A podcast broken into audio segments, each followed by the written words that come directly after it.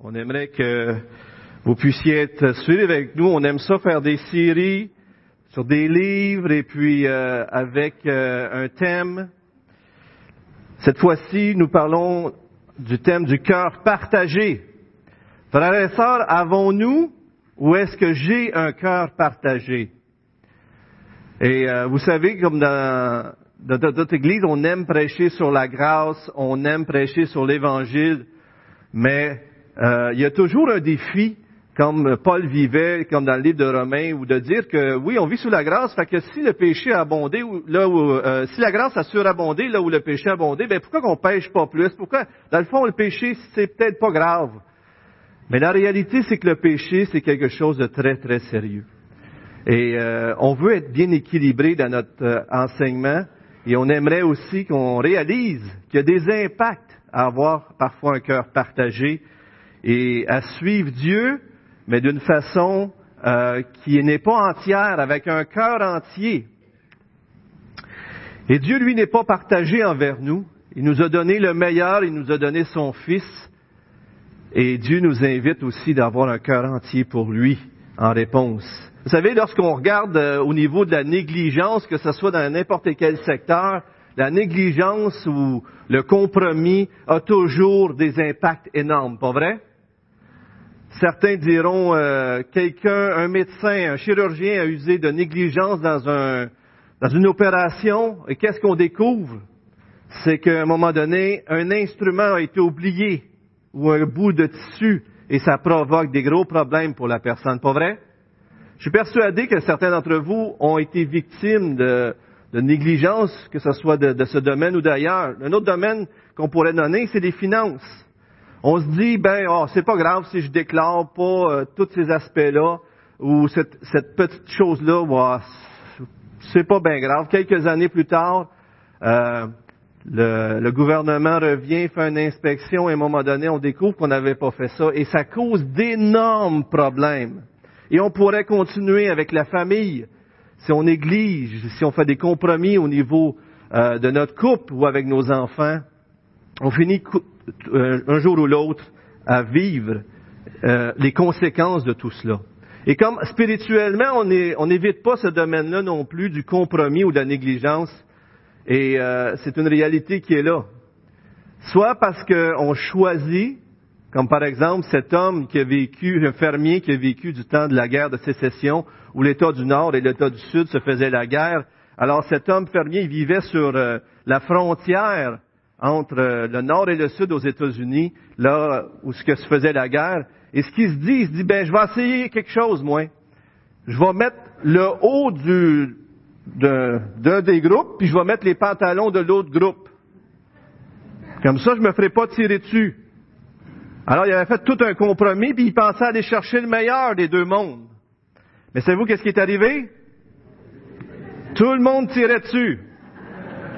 Le compromis, c'est pas toujours gagnant, pas vrai? Même si des fois, dans notre tête, on se dit, on va te gagner avec ça. Et des fois, c'est comme ça qu'on pense. On se dit, on va aller chercher le meilleur des deux mondes. Le meilleur du christianisme, mais le monde, il y a des choses à nous offrir aussi. Mais des fois, c'est très dangereux. Une autre image qui est très, très intéressante, c'est un pont. Euh, un pont qui, à quelque part en Écosse, qui s'appelait le High Bridge.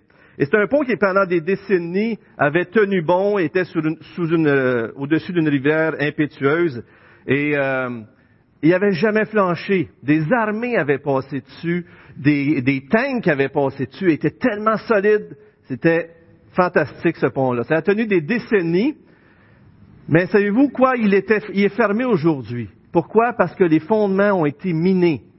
Est-ce que c'est par de la dynamite que ça a été miné? Non. Savez-vous qu'est-ce qui a miné le pont? Une, semence. Une semence de boulot. Est arrivée, elle s'est figée là, a commencé à pousser comme un arbuste, un petit arbuste. Ça paraissait pas dangereux. Puis il a continué à pousser, mais le petit boulot a fait place à un arbre énorme dont les racines se sont infiltrées à la base de ce pont et ont fait en sorte que, ce pont n'était plus solide. Les fondements pouvaient être euh, dans une quelque sorte ébranlés. Et des fois, c'est ce qui arrive dans nos vies spirituelles. Soit on va décider de choisir le meilleur des deux mondes, ce qui est très dangereux, comme on vient de le dire, ou soit qu'on laisse un petit quelque chose dans nos vies, un petit péché s'insinuer, une petite chose qu'on sait que c'est pas la meilleure, mais qu'on se dit en fin de compte c'est pas bien grave. C'est juste une petite affaire. Mais au fil des années, ce petit péché-là, cette petite faiblesse-là, ce petit manquement-là dans nos vies vient qu'à nous faire effondrer et à nous déstabiliser dans la foi. Le livre des juges nous emmène dans un monde où on voit que Dieu avait un plan extraordinaire pour son peuple. Il voulait leur donner la terre promise. Il voulait qu'ils soit tout à eux. Il voulait qu'ils en prennent le contrôle, qu'ils soient, qu'ils viennent dans cette terre promise-là. Et vous savez, la terre promise était, centrale. Il y avait des peuples au-dessus et alentour. Et Dieu voulait que, son peuple rayonne et que les peuples d'alentour voient qui était Dieu à travers la vie et comment ce peuple-là vivait pour Dieu. Et, et les juges arrivent et on regarde les juges, puis des fois on lit les juges, puis on se dit, maille, comment ça se fait que ce livre-là est dans la Bible? Est-ce qu'il y en a qui ont lu le livre des juges? Oui? Le livre des juges, prenez le temps de le lire et je vous encourage, vous avez le carton, vous avez les textes, à lire le texte à chaque fois avant de venir le dimanche matin. Mais vous lisez le livre des juges, mais à un moment donné, il y a tellement de péchés là-dedans, ça va tellement tout croche, même les leaders vont tout croche, on se demande qu'est-ce qui se passe. Mais le livre des juges, c'est pas un livre pour nous présenter des héros humains euh, moraux, vertueux, qui vont être des bons exemples. Oui, il y en a qu'on pourrait regarder, puis il va y avoir des belles choses, bien sûr. Mais en fin de compte, dans le livre des juges, comme dans toute la Bible, le seul héros, c'est qui? C'est Jésus, c'est Dieu. Pas vrai? Le héros des juges, c'est un Dieu qui est tellement bon envers un peuple qui s'éloigne de lui encore et encore. À la fin des juges, ça va tellement mal qu'il y a une histoire qui est racontée qui ressemble à l'histoire de Sodome et Gomorre. Ça va tellement mal que c'est la guerre civile, comme dans l'histoire que j'ai dit tantôt, dans le même, dans le peuple de Dieu se font la guerre. Et des fois, on entend parler des églises qui se chicanent et des choses comme ça. Et on voit que le cœur de l'homme n'a pas changé. Si on le regarde un peu dans son contexte, juste pour que on, se souvienne un peu ensemble, le livre des juges arrive juste après la mort de Josué. Donc, Dieu a créé, euh, euh, d'Abraham a fondé un peuple qui s'est rendu en Égypte, qui est devenu esclave en Égypte. Dieu envoie Moïse pour délivrer son peuple d'Égypte. Et il arrive des choses extraordinaires, des, des plaies, tout ça, des miracles. Et l'Égypte, dans sa force militaire, est anéantie par Dieu. Et le peuple trouve sa liberté avec Moïse. Et Josué est le prochain leader qui prend la relève pour faire entrer le peuple dans la terre promise. Donc, juge arrive entre Moïse et Josué, et tout de suite après juge, on voit les rois. Et on se souvient, bien sûr, de Saül, et, mais plus particulièrement du roi David et du roi Salomon qui ont accompli tellement de grandes choses. Donc, de grands leaders avant, de grands leaders après, et là on a les juges entre les deux. Les juges, un juge, c'était une personne qui exerçait une sorte de leadership.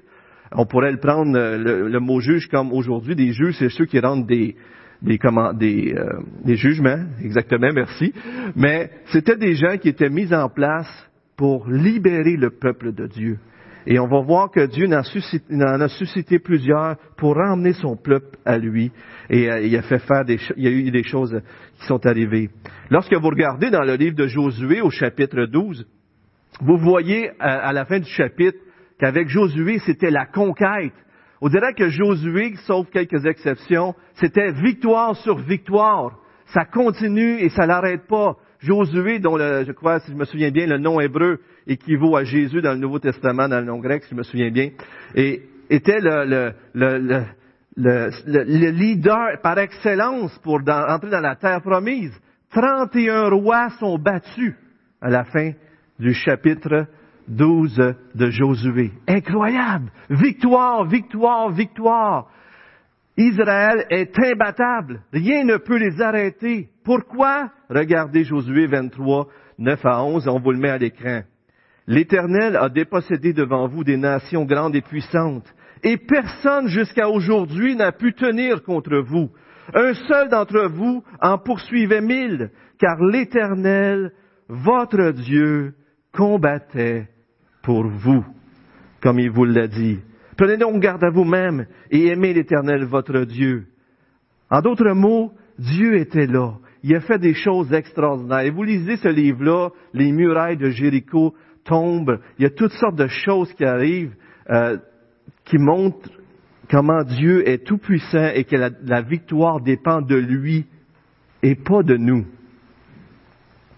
Donc, Josué met en occupation le peuple d'Israël de la terre promise. C'est tellement fort tout ce qui se passe que c'est comme si le peuple de la terre promise, dans toutes, euh, tous les ennemis qui restent encore à combattre là, ne peuvent pas les rejeter de la terre promise. En d'autres mots, ils occupent le pays. Souvent, dans une conquête, il y a l'occupation et la consolidation. Et Josué a fait l'occupation et les juges, on arrive, et là, il faut consolider toutes ces choses-là en chassant les peuples ennemis pour pouvoir prendre possession de ce que Dieu leur avait donné. Ils devaient avoir confiance en Dieu eux aussi et agir avec courage. Et la raison ici pourquoi ces peuples étaient chassés rapidement, c'était pas fondamentalement parce qu'ils euh, devaient se venger Israël ou, économiquement parce que c'était pas bon, mais c'était spirituellement. Déjà, dans Genèse 15, 16, Dieu dit à Abraham que dans quatre générations, le peuple qui va descendre de lui, imaginez-vous, il n'existe même pas encore, alors il dit à Abraham, le peuple qui va, revenir dans cette terre promise, parce qu'il est dit que la méchanceté de ces peuples n'avait pas atteint, avait la déchéance morale des Amoréens aura atteint son comble. Dieu est patient. Pendant des générations, il attend que ces peuples qui font des choses abominables se repentent, mais ça n'arrive pas. Ceux qui ont lu l'Ancien Testament savent que des peuples païens avaient des religions qui faisaient en sorte qu'il y avait de la prostitution mêlée à ça, il y avait même des sacrifices humains. Parfois, les peuples païens offraient leurs enfants pour obtenir la bénédiction des dieux. Et à un moment donné, Dieu est patient et patient, mais la réalité vient toujours, le jugement vient si on ne se repent pas. Alors, mais l'idée ici, c'est aussi que Dieu dit dans Deutéronome au chapitre 20, versets 16 à 18, qu'il voulait qu'il les chasse afin que vous n'appreniez pas à imiter toutes les horreurs qu'ils font pour leur Dieu et à pécher contre l'Éternel. Donc, l'idée que les juges devaient les chasser, n'était pas juste pour euh, l'idée de dire ben, c'est juste à nous autres ou quoi que ce soit. L'idée, c'était de se protéger eux-mêmes contre la mauvaise influence de ces peuples païens qui faisaient des choses abominables. Et c'était très, c'est très important. Vous savez, euh, euh, lorsqu'on devient chrétien, il y a des choses extraordinaires qui arrivent souvent dans notre vie. Il y a plein de changements qui arrivent. Et là, on se met à faire du ménage.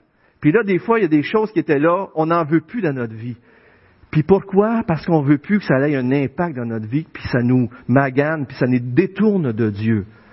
Et j'aimerais qu'on regarde aujourd'hui cette réalité. Est-ce que nous, euh, est-ce que nous, on a pris possession de toute cette vie éternelle que Dieu nous a acquise à la croix? Jésus, notre Josué, nous a mis en possession de la terre promise. Et il va avoir, il veut régner sur toute notre vie. Mais des fois, on a voulu gagner le meilleur des deux mondes, comme on a dit tantôt. On, on est là, on vient à l'église, on marche avec le Seigneur, mais il y a une partie de nous qui veut continuer avec le monde. Je sais que c'est pas facile ce que je dis là, mais il y a une réalité qui est là. Ou on a laissé dire, on s'est dit, ben, oh, je suis pas mal le Seigneur, dans le fond, quasiment à 100%. Bon, à 80, 90, je passe pas mal, fait que je vais laisser le reste là. Mais on va voir que dans les Écritures, suivre Dieu, Dieu nous veut à 100%, comme il se donne à 100% pour nous. Et j'aimerais ça qu'on on, s'examine aujourd'hui en tant que chrétien dans notre vie spirituelle. Est-ce qu'on a fait cette conquête? Est-ce qu'on laisse Dieu faire toute cette conquête? Je vous montre un autre passage dans Josué qui dit, si vous vous détournez, Josué 23, 12 à 13, qui avertit, si vous vous détournez de ce que vous, et que vous vous attachez à ces autres nations qui restent avec vous, si vous vous unissez avec elles par mariage, et si vous vous mêlez à elles, sachez bien que l'Éternel, votre Dieu, ne continuera pas à déposséder ces nations devant vous, mais elles seront pour vous un filet et un piège, un fouet pour vos flancs et des épines dans vos yeux, dans vos yeux, excusez, jusqu'à ce que vous périssiez sur cette bonne terre que l'Éternel, votre Dieu, vous a donnée. Il y a des choses qui sont là dans nos vies, qui étaient là dans le temps des juges, que s'ils s'enlèvent pas, ça va devenir un piège pour eux et même ça va les détruire. Et Dieu veut les emmener à faire la pleine conquête de tout ce monde-là qu'il leur a donné. Alors, il faut voir ça comme un, un, un défi spirituel. C'est pas juste une guerre, mais c'est une guerre spirituelle qui se vit dans le monde des juges et que nous-mêmes on vit. Juge est aussi un livre qui nous montre que, en tant qu'êtres humains qui sommes perdus, nous avons besoin d'un leader pour nous conduire à Dieu. Tant que Moïse était là, tant que Josué était là, tout allait bien, on dirait. Oui, il y a eu des bouts durs, c'est vrai, absolument avec Moïse, on le voit. Mais avec Josué, on dirait c'était la victoire, la victoire, la victoire. Et lorsque Josué meurt, on cherche un nouveau leader. Et tout le temps des juges, quand il y a un bon leader, puis que le peuple suive le leader, le bon leader, ça va bien. Mais quand on a un, lorsqu'on suit le mauvais leader, en d'autres mots, lorsqu'on suit le, ce monde et les idoles de ce monde et ces, ces, autres peuples qui nous entourent, on devient esclave et cela nous détruit. Et comme on disait tantôt, le héros, c'est Dieu. Et les leaders que Dieu suscitait, c'était pour ramener le peuple à lui. Et tous ces leaders, en fin de compte, ne font que nous pointer vers l'ultime leader que Dieu va nous envoyer et qui va nous garder en sécurité auprès de Dieu, bien sûr, Jésus-Christ. Mais regardez le verset 1 de Juge chapitre 1. Après la mort de Josué, la première chose que le peuple fait, c'est qu'il consulte l'Éternel pour savoir qui va mener la prochaine étape, qui va être le leader, qui montera d'abord contre les Cananéens pour les combattre. Et ce passage nous montre que c'est Judas. Les vingt premiers versets concernent Judas en majeure partie, et c'est Judas qui reçoit le plus de versets. Judas de qui va descendre le roi? David, de qui descend le Messie, notre Seigneur Jésus-Christ. Et on voit aussi, au début du livre et vers la fin du livre, un texte euh, dans Juge 21-25, une phrase qui est très très connue du livre des Juges. Est-ce qu'il y en a qui s'en souviennent? Chacun faisait ce qui lui était bon. Regardez bien le, texte, je vous le mets à l'écran. En ce temps-là, il n'y avait point de roi en Israël. Chacun faisait ce qui lui semblerait bon. Il semble que euh, on pourrait penser que le livre semble dire que ça prenait un roi. Et certains pensent que Samuel a ramassé les, les informations de juge, mais c'est plus dans le temps des rois, des premiers rois, avec Nathan qui a rassemblé ces informations-là. Mais l'idée, je pense, qui est encore plus importante ici, c'est que même les, rois, il y en a eu des mauvais, pas vrai? Ça nous prenait c'est juste que le peuple se détournait de Dieu et le plus grand leader que ça nous prenait, c'est qu'on reste attaché à Dieu. Et la faillite de ces leaders, dans les juges même, nous montre qu'on a besoin d'un plus grand leader. Et lorsqu'on regarde le chapitre 1, donc de Juges qu'on va regarder aujourd'hui, on voit que neuf tribus, de neuf tribus, les victoires et les défaites qu'ils ont eues. Et on commence avec Judas. Et Judas, dès le début, il dit à Siméon, il dit, Siméon, tu fais partie de, de, la conquête, alors viens avec moi, on va aller à la guerre. Et on va lire ces versets-là ensemble. On vous met à l'écran aussi la carte euh, pour que vous puissiez voir un petit peu. À gauche, vous avez euh, la conquête avec euh, Josué, si je me souviens bien, et puis vous voyez, c'est un peu plus petit. Et voilà ce que les tribus devaient aller chercher. Alors, c'est beaucoup plus grand que ce que, au début, ce qui avait déjà été fait. Mais le pays était déjà conquis d'une certaine façon. La force de nos ennemis était brisée. Il restait juste à aller chercher ce qui manquait et à compléter euh, ce qui restait dans nos vies pour mettre sous la seigneurie de Dieu. Et vous voyez ici en bas, c'est Judas et Siméon qui est au milieu. Lisons les vingt premiers versets, si vous voulez bien. Après la mort de Josué, les Israélites consultèrent l'Éternel en disant, Qui de nous monterait d'abord contre les Cananéens pour les combattre? L'Éternel répondit, Judas montra. En effet, j'ai livré le pays entre ses mains. Judas dit à Siméon, son frère, monte avec moi dans la partie qui m'a été attribuée et nous, combattrons les Cananéens. J'irai avec toi dans celle qui t'a été attribuée et Siméon alla avec lui. Judas monta et l'Éternel livra entre les mains des Cananéens et des Phérésiens. Ils bâtirent dix mille hommes d'entre eux à Bézek. Ils trouvèrent Adoni-Bézek à Bézek et ils l'attaquèrent. Ainsi ils frappèrent les Cananéens et les Phérésiens. Adoni-Bézek prit la fuite mais le poursuivirent et le saisirent et lui coupèrent les pouces des mains et des pieds. Adonibézek dit soixante-dix rois ayant les pouces des mains et des pieds coupés ramassaient les restes sous ma table. Dieu me rend ce que j'ai fait. On l'amena à Jérusalem et il y mourut. On voit ici juste une parenthèse, un roi qui pratiquait vraiment quelque chose de très dur envers les autres rois qui faisaient la conquête. Il était très très dur, il coupait les, doigts et des pieds et les doigts euh, des, des, mains et des pieds. Et vous comprenez qu'en faisant ça, il rendait inefficaces les gens à la guerre. Et c'est la loi du talion ici qu'on voit. Et lui-même reconnaît la justice de Dieu de se faire faire ça parce qu'il le fait à tellement de gens. Les fils de Judas attaquèrent Jérusalem et s'en emparèrent. Ils le frappèrent du tranchant de l'épée et mirent le feu à la ville. Les fils de Judas descendirent ensuite pour combattre les Cananéens qui habitaient la région montagneuse, le Negev et la Shephala. Judas marcha contre les Cananéens qui habitaient à Hébron, appelé autrefois Kiryat Arba, et ils bâtirent Sheshaï, Ayetman et Telmaï. De là, ils marchaient contre les habitants de Débir. Débir s'appelait autrefois Kiryat Sefer. Caleb dit, je donnerai ma fille Aska une, pour femme à celui qui, qui battra Kiryat Sefer et s'en emparera. Othniel, fils de Kénas, frère cadet de Caleb, s'en empara, et Caleb lui donna pour femme sa fille Aska. À son arrivée, elle incita Othniel à demander un champ à son père. Elle sauta de son âne, et Caleb lui dit, Qu'as-tu? Elle lui répondit, Accorde-moi une faveur, car tu m'as donné une terre du Midi. Donne-moi aussi des fontaines d'eau. Et Caleb lui donna les fontaines supérieures et des fontaines inférieures. On a ici comme une parenthèse qui montre un, des héros de la foi dans l'Ancien Testament, Caleb, et qui était avec Josué, ont traversé les 40 années dans le désert et qui ont survécu à cause qu'ils avaient eu confiance en Dieu.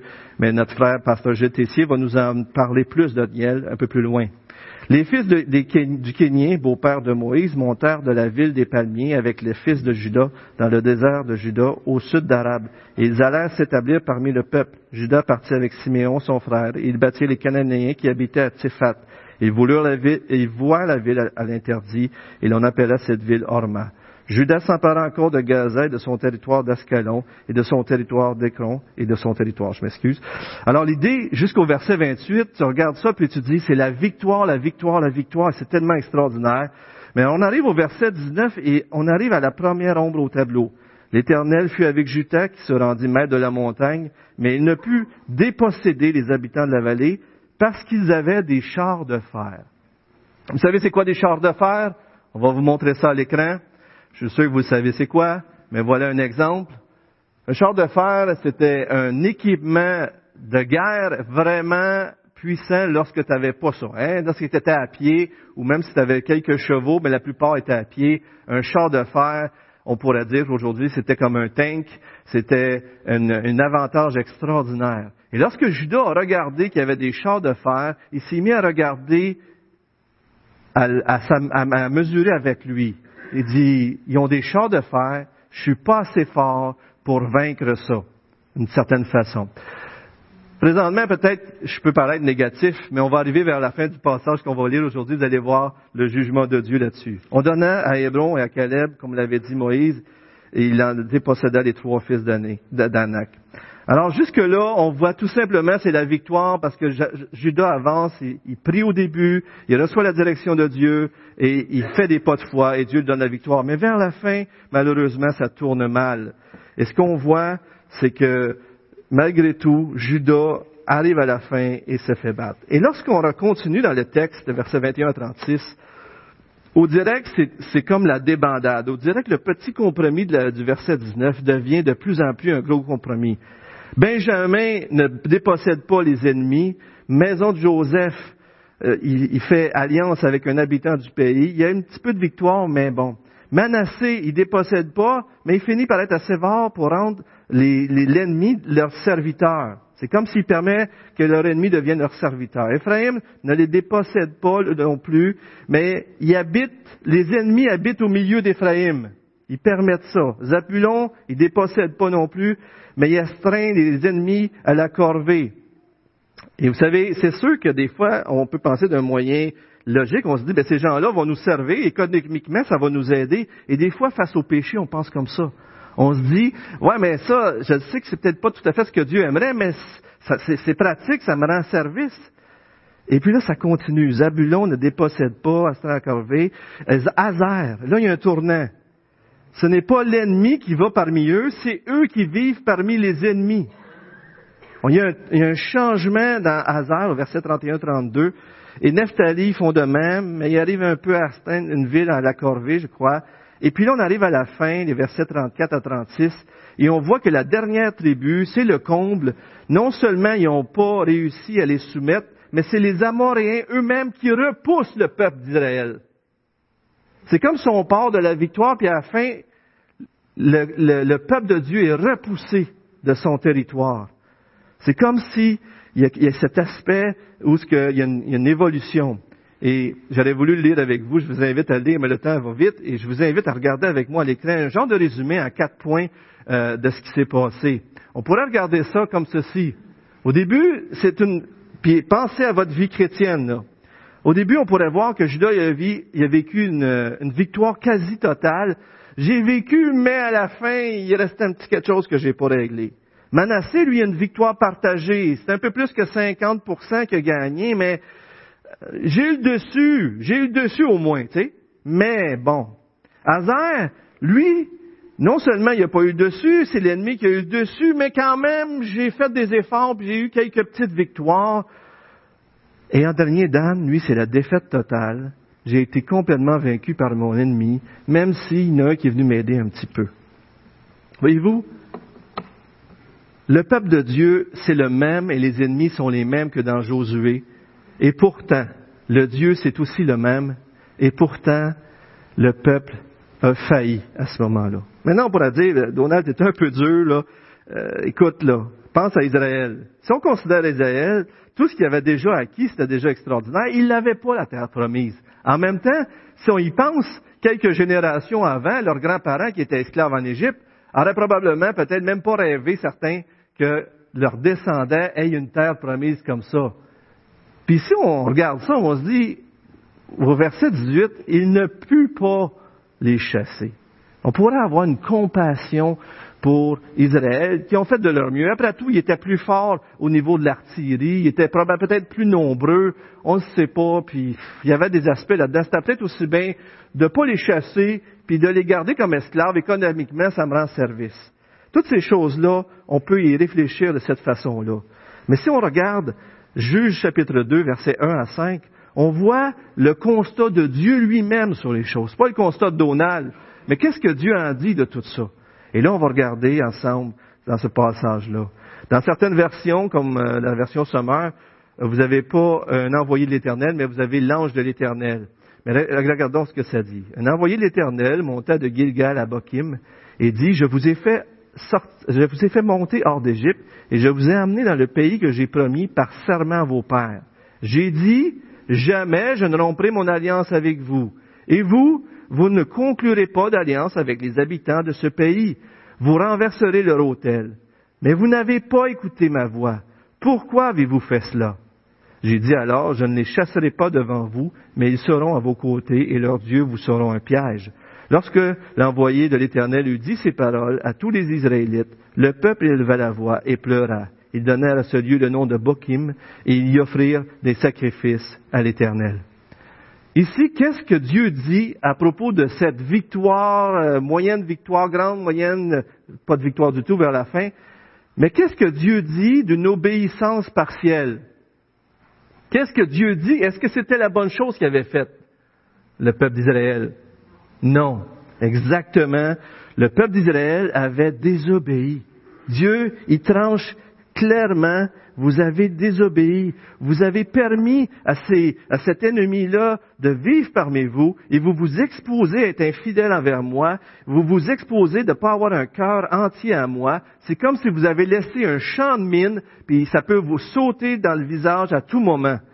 Et vous savez, dans l'Ancien Testament, il y a un roi comme ça qui a fait des compromis et qui a obéi, mais pas toujours tout. Et c'était le premier roi, le roi Saül. À un moment donné, Dieu lui dit, va, va vers un, peuple et détruis-les, etc. Et il va vers le peuple d'Amalek. Il, il a la victoire, mais il détruit pas le peuple. Il garde ce qui est le meilleur. Souvenez-vous de ce passage-là pour ceux? En d'autres mots, il a obéi, mais pas complètement. Et regardez ce que Dieu dit, un passage que vous connaissez sûrement plusieurs d'entre vous, dans 1 Samuel 15, 22, 23. Samuel dit à l'Éternel, euh, Samuel dit, L'Éternel, trouve-t-il du plaisir dans les holocaustes et les sacrifices comme dans l'obéissance à la voix de l'Éternel? Voici, l'obéissance vaut mieux que les sacrifices, et l'observation de sa parole vaut mieux que la graisse des béliers. Car la désobéissance est aussi coupable que la divination, et la résistance ne l'est pas moins que l'idolâtrie et les théraphimes. Puisque tu as rejeté la parole de l'Éternel, il te rejette aussi comme roi.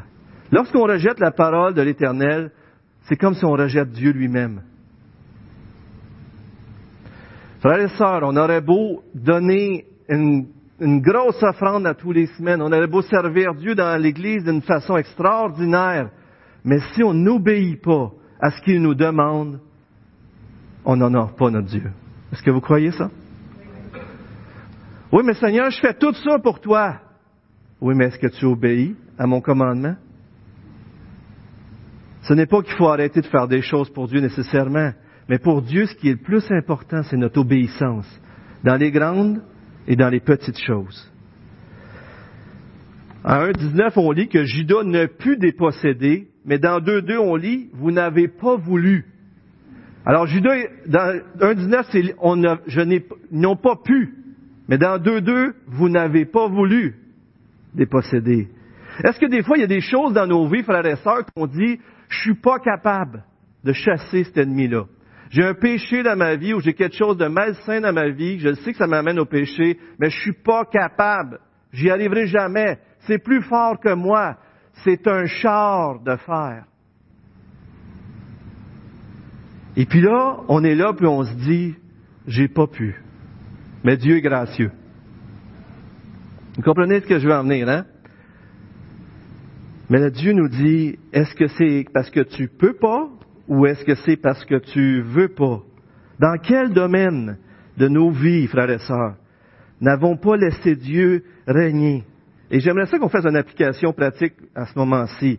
Euh, de ce passage dans notre vie personnelle. Vous savez, euh, on peut voir la terre promise comme notre vie personnelle, spirituelle, et regarder les différents domaines de nos vies et les évaluer. Est-ce que Dieu règne dans cet aspect-là de ma vie? Est-ce que je laisse le péché être là? Est-ce que j'ai fait des compromis? Ou est-ce que je crois que Dieu est plus grand que le monde, que ma chair, que le diable, et qu'il a tout vaincu à la croix, que j'ai la victoire? Regardons cette image. Et euh, posons-nous cette question-là avec les mêmes euh, réalités qu'on a vues tantôt. Est-ce que je crois que le péché n'a pas de pouvoir sur moi? Ou est-ce que je et est-ce que je crois parce que celui qui est en moi est plus grand que celui dans le monde? Si je vous posais la question ce matin, dans le domaine de ma relation avec Dieu, comment ça va votre passion? Et on pourrait regarder tous les domaines comme ça, là. Mais imaginez-vous la carte, là, comme si c'était votre vie personnelle, OK? Judas, euh, Jérusalem, le temple, ça c'est votre relation avec Dieu. Comment ça va votre passion avec Dieu? Et je ne parle pas d'ici de vous demander si vous lisez votre Bible à tous les jours nécessairement. Oui, c'est une bonne chose à faire. Mais des fois, on peut lire, puis on peut juste cocher, j'ai fait ce que j'avais à faire, puis ça n'a rien participé nécessairement pour grand-chose à ma relation avec Dieu. Comment va votre passion avec Dieu, frères et sœurs? Souvenez-vous de lorsqu'on s'est converti, comment le feu était là. Est-ce que j'ai commencé à m'éloigner du Seigneur? Est-ce que, est-ce que lorsque je chante les louanges, est-ce que ça me rend, ça me donne, ça me met en feu pour le Seigneur, comme disait notre frère Jean-Louis dans sa prière? Ou est-ce que, est-ce que j'aime ça lire sa parole parce que je veux rester proche de lui? Pas juste pour cocher, oui, j'ai fait ce que j'avais à faire, mais pour rentrer en relation avec Dieu. Tout ce que les, instruments, la prière, la parole, l'Église, etc. nous donnent, c'est pour entrer en relation avec lui. C'est pour avoir une relation vivante, pas vrai? Et là, on peut continuer. Dans mon couple, est-ce que j'entretiens le feu? Ou est-ce que ma femme est en feu après moi? Ça, c'est une autre chose, tu sais. C'est, moins bon, ça. Ou est-ce que, ou est-ce que je supporte, je supporte dans mon couple mon conjoint? Est-ce que c'est ça qu'on vit, frères et sœurs? Est-ce que c'est, on pourrait voir ça positivement en disant que Dieu veut une plénitude de vie pour vous, pas juste avoir la vie, mais la vie en abondance. Est-ce que vous vivez la vie en abondance dans votre couple en tant que personne seule à cette heure? Est-ce que je, suis capable en Jésus-Christ d'avoir la paix? D'être bien tout simplement? Parce que j'ai Jésus-Christ. Je sais que c'est normal d'avoir un désir pour un conjoint, puis c'est correct, je comprends ça. Mais en même temps, est-ce que je suis capable de dire, j'ai Jésus, J'ai ce qui est plus précieux. Avec mes enfants, est-ce que j'élève mes enfants dans les voies de Dieu pour que les gens qui nous entourent voient qui est Dieu à travers notre famille? Ou est-ce que je dis, ben, je les laisse aller, qu'est-ce que tu veux, j'ai baissé les bras. Je sais plus quoi faire avec eux autres. Est-ce que ça nous arrive de faire ça? De baisser les bras? Juste moi? Des fois qu'on baisse les bras, on est fatigué? Vous savez, le compromis, c'est pas de laisser tomber une foi. Le compromis, pour, on pourrait dire, c'est beaucoup plus de abandonner le combat. Avez-vous abandonné le combat dans un certain domaine? On pourrait continuer avec l'Église. Est-ce que j'aime les croyants? Ou est-ce que j'ai des, problèmes avec certains croyants? Avec les années, des fois, on vient qu'on a des querelles entre nous. Ça arrive, ça, des fois. Hein? Est-ce que je règle ça? Ou est-ce que je laisse venimer ça? Ou est-ce que je chère les croyants et, ou ben non, je les subis? Avec mes voisins, on pourrait continuer les relations. Est-ce que je pardonne? Ou est-ce que je garde l'amertume et que je déteste mon prochain, même des gens de l'Église? Je lisais un article de M. Murray, qui, je pense que c'est David Murray, il dit les trois plus grandes causes de burn-out. Savez-vous c'est quoi les trois plus grandes causes de burn-out? Est-ce qu'il y en a qui auraient des idées? Burn-out, la fatigue. Le, un des, premier, c'est euh, bien sûr euh, pousser son corps au-delà, trop fatigué, puis jamais arrêter, puis euh, on se donne pas du repos. Le deuxième, il dit que c'est les abus. Des gens qui ont été abusés dans le passé euh, ou qui ont, eu euh, des parents autoritaires ou une sorte d'abus d'une façon ou d'une autre, puis que c'est pas réglé, frères et sœurs. Si on a des gens ici, vous avez vécu ça, on peut régler ces choses-là. Véronique, l'autre fois, Baudin, qui est venue, nous montre comment c'est une réalité qu'elle a eu la victoire en Jésus-Christ et elle continue d'avoir de marcher de victoire en victoire. Écoutez la vidéo, on l'a sur notre site, je crois. Mais savez-vous, c'est quoi la troisième cause? Donc, euh, les burn-out, euh, les trois causes de dépression. Le, premier, c'est le burn-out, se brûler. Deuxième cause de dépression, c'est les abus. La troisième cause qu'il y a vu depuis toutes ces années, c'est le manque de pardon. C'est fou, hein? Si on pardonne pas, si on est dans l'amertume, on se détruit par l'intérieur. Et si vous avez un voisin, un père, une mère, un enfant, euh, quelqu'un dans l'Église, un ancien pasteur ou un pasteur, peu importe quoi, vous contre qui vous êtes en colère. Frères et sœurs, je vous encourage à pas laisser ce char de fer-là vous bloquer et à regarder à Dieu pour avoir la victoire. On pourrait continuer avec au travail. Est-ce que je me suis identifié comme croyant? Est-ce que je suis, les gens savent que je suis un chrétien? Et je sais que quand je fais la liste comme ça, c'est facile de se sentir coupable. Et l'idée, c'est pas à la fin d'arriver à, être écrasé en sortant d'ici, mais c'est de regarder à Jésus-Christ qui va nous libérer, mais qui va nous emmener un peu plus loin. As-tu des chars de fer? Des choses qui te semblent impossibles à battre. Les juges, si vous regardez les titres, notre, un des deux buts, c'est de vous équiper à avoir la victoire, à faire un pas de plus pour Jésus-Christ. Vous savez, il y a des péchés qui sont si importants dans nos vies qu'on n'est même pas capable, au dirait, de s'en sortir. Mais vous savez ce qu'on peut faire? On peut demander de l'aide. Pas vrai qu'on peut demander de l'aide? Même si on sait qu'on est brûlé, des fois, certaines drogues nous rendent tellement euh, physiquement incapables de s'en sortir qu'on n'est pas capable de s'en passer. Mais on a besoin des autres. On, on est capable de dire j'ai besoin. On est capable de dire j'ai un problème dans cet aspect-là de ma vie. Regardez. Le problème que Dieu semble nous montrer assez clairement ici, c'est un problème d'incrédulité. C'est pas un problème de force. C'est qu'on ne regarde pas à bonne place. Bill Idol, dit que pour déplacer des montagnes, il ne faut pas fixer les regards sur la montagne. La foi, la foi vient en regardant à Dieu, le doute en regardant la montagne. Je vous le répète. Pour déplacer des montagnes, il ne faut pas fixer les regards sur la montagne. La foi vient en regardant à Dieu, le doute en regardant à la montagne. Regardez ce que Dieu fait dans Juge 2.1. Il dit, je vous ai fait sortir d'Égypte. Je vous ai amené dans le pays que je vous ai promis. Dieu rappelle l'œuvre extraordinaire qu'il a faite envers ce peuple-là, des miracles extraordinaires pour leur rappeler comment qu'il est grand, pour leur rappeler qu'il est capable de tout faire, qu'il est capable de vaincre ces ennemis-là et que dans le fond, leur plus grand problème, c'est un problème qu'ils ont oublié qui est Dieu. Regardez, c'est intéressant, l'ange de l'Éternel vient de Gilgal. Pourquoi il vient pas du ciel ou d'ailleurs? Mais il vient de Gilgal. Et dans le texte biblique, Gilgal est un lieu riche en histoire pour Israël.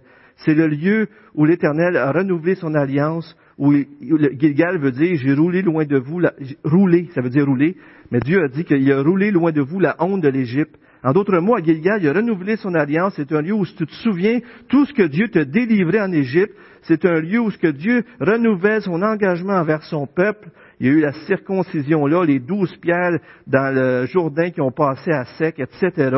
C'est un lieu tellement riche d'histoire et qui nous montre comment Dieu est grand. Maintenant, comment appliquer ça à nos vies? J'aimerais vous demander, vous souvenez-vous de tout ce que Dieu a fait pour vous? Vous souvenez-vous de tout ce que Dieu a fait pour vous en Jésus-Christ? De quoi vous avez été délivré lorsque vous vous êtes converti? Donnez-moi une minute ou deux là-dessus, ok encore? De quoi vous avez été délivré?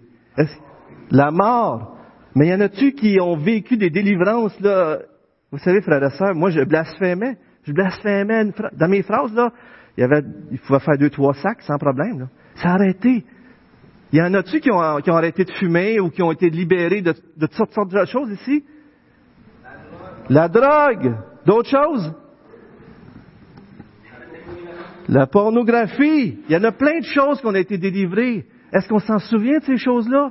Est-ce que Dieu est grand? Est-ce qu'on oublie ça? Et est-ce qu'à un moment donné, en tant que chrétien, on oublie tellement qu'on se dit, ben, c'est comme ça, je n'arriverai jamais à voir la victoire? Frères et sœurs, ce matin, j'aimerais juste vous dire que Dieu nous invite à retourner à lui, à se souvenir comment il est grand, à se souvenir qu'il est tout puissant puis est capable de tout renverser. Et si on met notre confiance en lui, on arrête de regarder au char de fer, mais on regarde au Dieu qui peut nous délivrer à ce qu'il a fait pour nous à la croix. Si on se repent, regardez Juge 2, 4 à 5.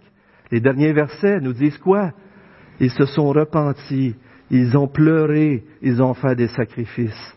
En d'autres mots, on a tourné vers la croix. On s'est souvenu qu'on n'est pas à la hauteur, mais on s'est souvenu que Jésus-Christ a payé pour nous.